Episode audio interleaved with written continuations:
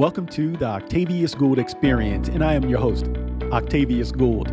I am leveraging 25 years of leadership and entrepreneurship experience.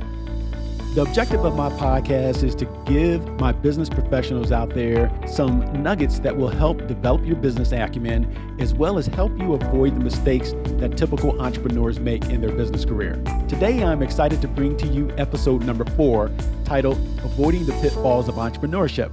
In episode three, I discuss the 10 most prevalent reasons why entrepreneurs fail. Today, I'll communicate in more detail six ways to avoid the entrepreneurial pitfalls. Let's start with number one. You must become a subject matter expert. It's imperative that you start a business that aligns well with your expertise and business background.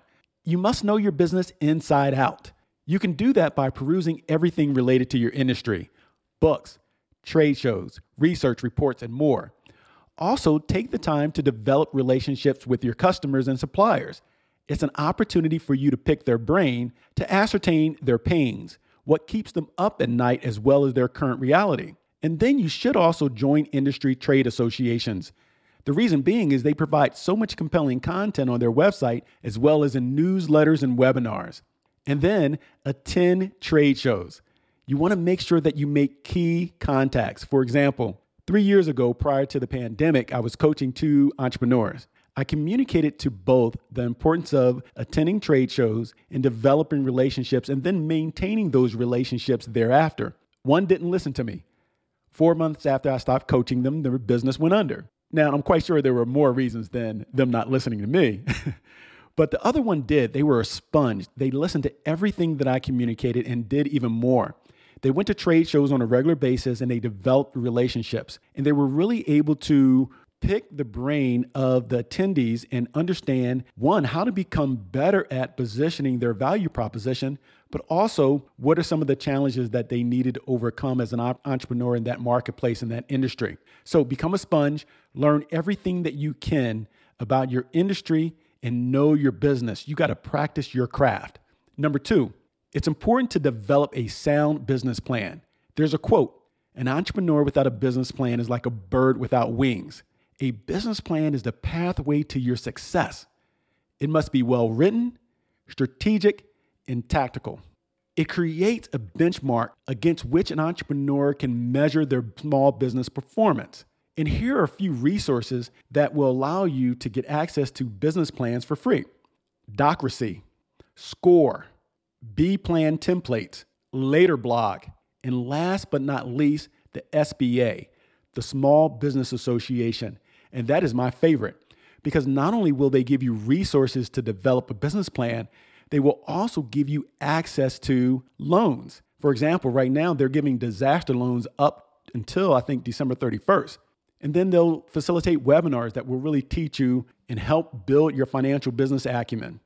So definitely go to SBA.gov and tap into that free resource that's very valuable. Number three, you must manage financial resources.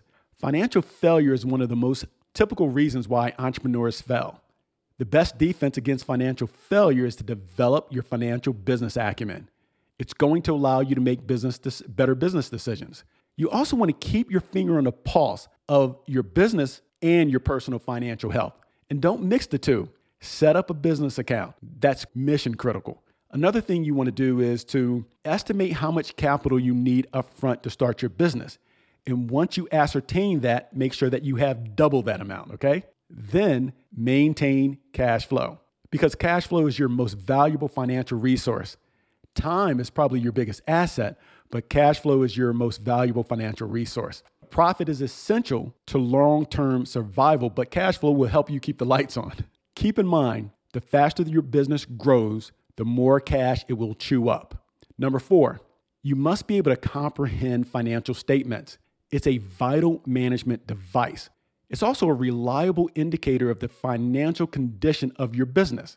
Most people only focus on their financial statements when it's time to prepare their taxes, but you want to make sure that you take the opportunity to review your financial statements and, more importantly, understand those statements on a regular basis. For one, you should be preparing your taxes on a quarterly basis and not annually.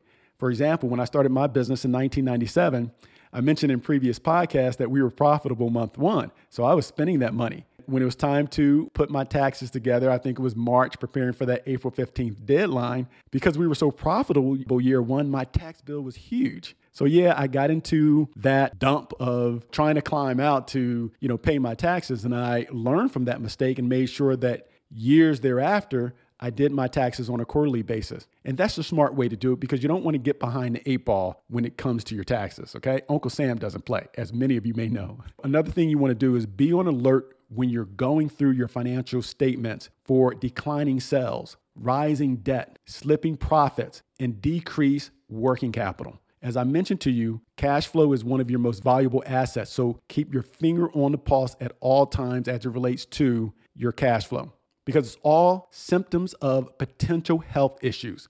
I recommend working with a financially savvy mentor or a business coach who can help you along the way, especially year one, two, and maybe year three. Another thing you can do is watch videos on YouTube. You'll be amazed at the compelling content that's on YouTube. You know, this is episode four of my podcast, and I took two months of perusing YouTube and literature on the internet to ascertain how to go about purchasing the right equipment and go about doing a very compelling podcast. And I'm getting better every day because I continue to practice my craft. Number five, become a leader of people and not just a manager. Let me say that again. You must be a leader of people and not just a manager. Anything you do, keep in mind, I don't care if you're selling a service or a product, it's still a people's business. And your employees and the independent contractors you hire will determine your success. And more importantly, if you can sustain that success, you must be a coach and developer of people. You want to create a coaching culture within your organization, even if you only have two employees. Because if you only have two employees, that means you all are wearing multiple hats. It's important to empower and inspire your team members to excel. There's a difference between being a manager and a leader we can always talk about that later because this podcast is all about entrepreneurship and leadership. The biggest challenge that many entrepreneurs have is they they don't trust the people that they hire and they fail to delegate. You can't do everything. You can't be everything to all people. So trust the people you bring on board. Here's what I always tell people. Attract talent, retain talent, and unleash your talent. Number 6, you are the business, so stay sharp. Entrepreneurship is a journey, not a trip. You must be physically and mentally prepared for strenuous days. And that's basically every day. you know, you got to reduce stress, meditate, eat better, relax, exercise. For example, I would say probably since 2015, I would get up every day at 6 a.m., six days a week to work out. And I'm 53 now and I still do it. Some days, 5 a.m. I am in that gym. I'm turning on the lights. No one's there. I just turn on my music. I even went from listening to my old school rap to now listening to podcasts, motivational pieces, because I want to get energized. I want to release the stress, but really get ready to be on point that day. So I don't need to listen to music anymore. I've listened to enough music over my lifetime. I want to understand what other people are doing, listen to podcasts to really understand business, to enhance my business acumen. Then make sure you get the proper sleep you know, I used to be bad at this, talking about how much I was on the grind, you know, the hustle, grinding all the time, 14, 15 hours a day. And I'm wearing that grind like a badge of honor, even though I only need five hours of sleep because I'm conditioned to work long, strenuous hours because I work out every day. You want to make sure that you're getting appropriate sleep, whether that's seven hours or eight hours. You got to really understand your body, your mental capacity, and what's best for you. For me, it's five hours, sometimes four. But again, I work out six days a week. So figure that out for yourself. Here's another story that's interesting. I was consulting a scientific technology company in the soccer industry. And so they would test your speed, power, and agility they had already raised maybe $500,000 and now they were going to raise even more. I think they were looking to raise 3 to 4 million. So I had an opportunity because I was consulting them on the sales and marketing aspect of their organization for the first time to be privy to meetings with some of the top financial institutions in New York City. So I'm sitting at this office in New York City and we're at the boardroom table and the owner of the company and he's the entrepreneur. Used to be a former professional soccer player, so he had all the experience and knowledge, some of the things I talked about earlier in this episode. But he looked as if he just woke up. He didn't shave. And myself and the CFO, We're in suits, dressed to impress, sharp, ready to go. The investors or potential investors across the boardroom table, they're ready to go. And this owner comes in looking like he just woke up and crawled out of bed. No suit, no tie. As the meeting progressed, I articulated everything that was happening within the sales organization and the forecast. And when it was his turn to talk big picture as the CEO of the company, he was stumbling. And he said to these investors, I'm so sorry. You know, I've been working 15, 16 hours a day preparing for this meeting, getting the business up and going. I'm really working hard. I'm putting in those long hours. One of the investors stopped him and said, Listen, we don't care how long you're working. We only focus on results. So remember, your health is wealth. It's important to work hard, but make sure you play hard as well. You know, as I talked about in the past, entrepreneurship is truly the pathway to living your best life. It's a way to gain control over your life, fulfill your central purpose, contribute to your community, reap unlimited financial rewards, and leave a legacy for your family.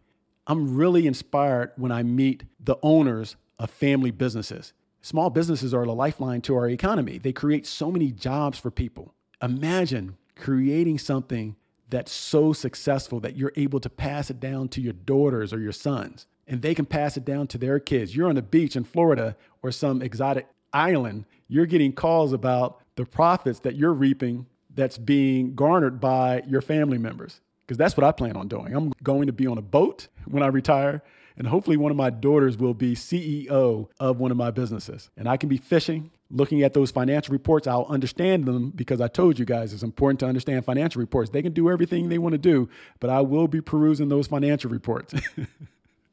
so, in closing, my friends, almost all entrepreneurs eventually recognize that failure is a natural part of the creative process. Unfortunately, some entrepreneurs never give themselves a chance to hit a home run. They stay on a bench when it's batters up. Others don't steal second because they keep their foot on first. Successful entrepreneurs are those who understand and have the mindset that strikeouts are an opportunity to improve their focus and keep their eye on the ball. Case in point, Baseball Hall of Famer Reggie Jackson holds the career strikeout record at 2,597 strikeouts, but he kept swinging and he ended up being extremely successful. He didn't give up. When he struck out, he got right back up, swinging for the fence. And more times than not, he knocked it out the park. And that's the mindset, the mentality that you must have as an, as an entrepreneur. It's important that you maintain a level of positivity. As you know, I call it PMA, positive mental attitude. When you fall down, you got to get back up. But more importantly, you got to prepare yourself so that when you fall, you fall forward. If you're a business owner, an aspiring entrepreneur who covets compelling content on entrepreneurship or leadership, please hit like and subscribe to my podcast now so you can be alerted to future episodes. Thank you so much. I'll talk to you on the next episode. Carpe diem.